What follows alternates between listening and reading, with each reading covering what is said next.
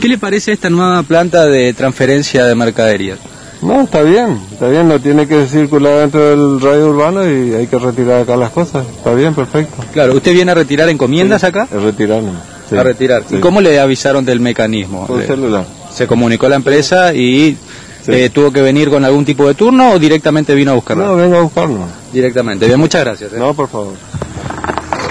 Buenos días, don. ¿Cómo ve esta planta de transferencia aquí de la municipalidad? Como toda desorganización, trae incertidumbre. Acá hay una cosa básica y hablemos de datos, seamos objetivos. Cuando se habla del, vi- del virus, ¿qué se, qué se dice? ¿Cómo prevenir? Mantener la distancia de dos metros y usar barbijo. ¿Qué otra cosa se puede hacer? Realmente uno no entiende dónde y en qué circunstancias se toman este tipo de medidas que complican. Le doy ahora un ejemplo de la incongruencia de esta medida. Dicen que bromatología o el organismo que sea el Estado. Acá yo no estoy apuntando a la bromatología, a la policía, al periodista. No, yo hablo de la persona o las personas que toman las medidas.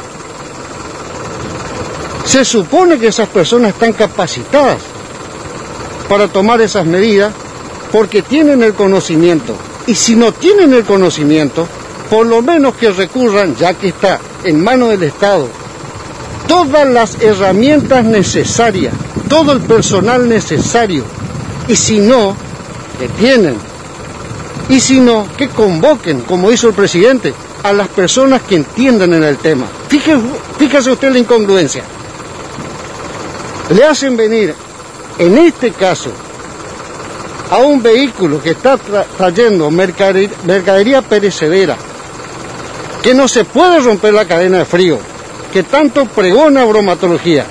¿Qué cree usted que está ocurriendo ahora? Claro, porque eh, esto demanda consumo de combustible estos camiones y acá no hay una carga de combustible para seguir manteniendo esta cadena de frío, ¿no? Pero además, al transportar al vehículo particular, los particulares no tenemos. Claro, usted vino en su camioneta particular, no vino con un equipo de refrigeración, ¿no? Por supuesto, porque lo que hace todo comerciante es abrir un negocio, pero quiere decir que si yo vendo repuesto de avión, ¿qué, qué tengo que tener? ¿Un helicóptero para ir a buscar los repuestos cuando me llega al aeropuerto? No, yo tengo un negocio. Los que me traen al negocio, la mercadería, son los que tienen que tener los elementos necesarios, como este camión que tiene los elementos necesarios. Ahora, yo tengo que transportar esta mercadería y acá se rompe la cadena de frío. Entonces ahí te das cuenta en qué lo que yo te pregunto, ¿quiénes son? ¿En qué circunstancias? Esto, estas medidas que tomaron el primero de enero, estaban todos en pedo. Es una locura lo que están haciendo. Están complicando algo que, si bien no es fácil, pero si la gente colabora, si tomamos los recaudos necesarios, mantenemos la distancia, usamos los barbijos, nos lavamos las manos, no compliquen la vida, no están complicando la vida. Fíjese, fíjese lo que me pasó, y esto, esto realmente hago con un sentido de que revean las cosas que están mal hechas. No estoy criticando las medidas, me- hay medidas muy buenas, pero hay cosas que están mal. Fíjese usted lo que me pasó hace cosa de dos o tres días. Pregonan que nos quedemos en nuestras casas. Muy bien. Hay que hacer caso. ¿Qué significa eso? Que en una casa hay una persona sola o un matrimonio. En el caso particular, un matrimonio con hijos. Todo el día estamos en la casa. Por razones comerciales y tenemos autorización, nosotros nos trasladamos de nuestro domicilio al negocio. Pero ¿qué estoy, qué estoy describiendo? Dos ambientes, la casa, el hogar y el negocio. Resulta que entre la casa y el negocio media las vías de comunicación, o sea, las calles. En la calle, autoridades que no tienen la culpa, ellos están cumpliendo una ordenanza, una ley, una orden, ¿cómo se llame? Me dice que yo me iba con mi señora y me dice que la persona que va en el vehículo tiene que ir atrás. Yo digo, ¿en qué, ¿en qué piensan?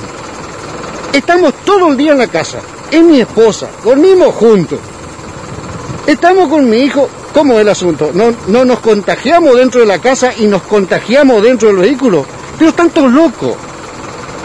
Así sea que vayamos tres, cuatro las personas eh, que están, que el vehículo permita, y supóngase capacidad cinco personas, aunque nos vayáramos cinco personas, ¿cuál es el problema? Si estamos los cinco en un domicilio, en la casa, conviviendo todos los días, en el negocio. Ahora, entre la casa y el negocio está la calle y ahí, ahí nos contagiamos dentro del vehículo, porque no nos bajamos del vehículo.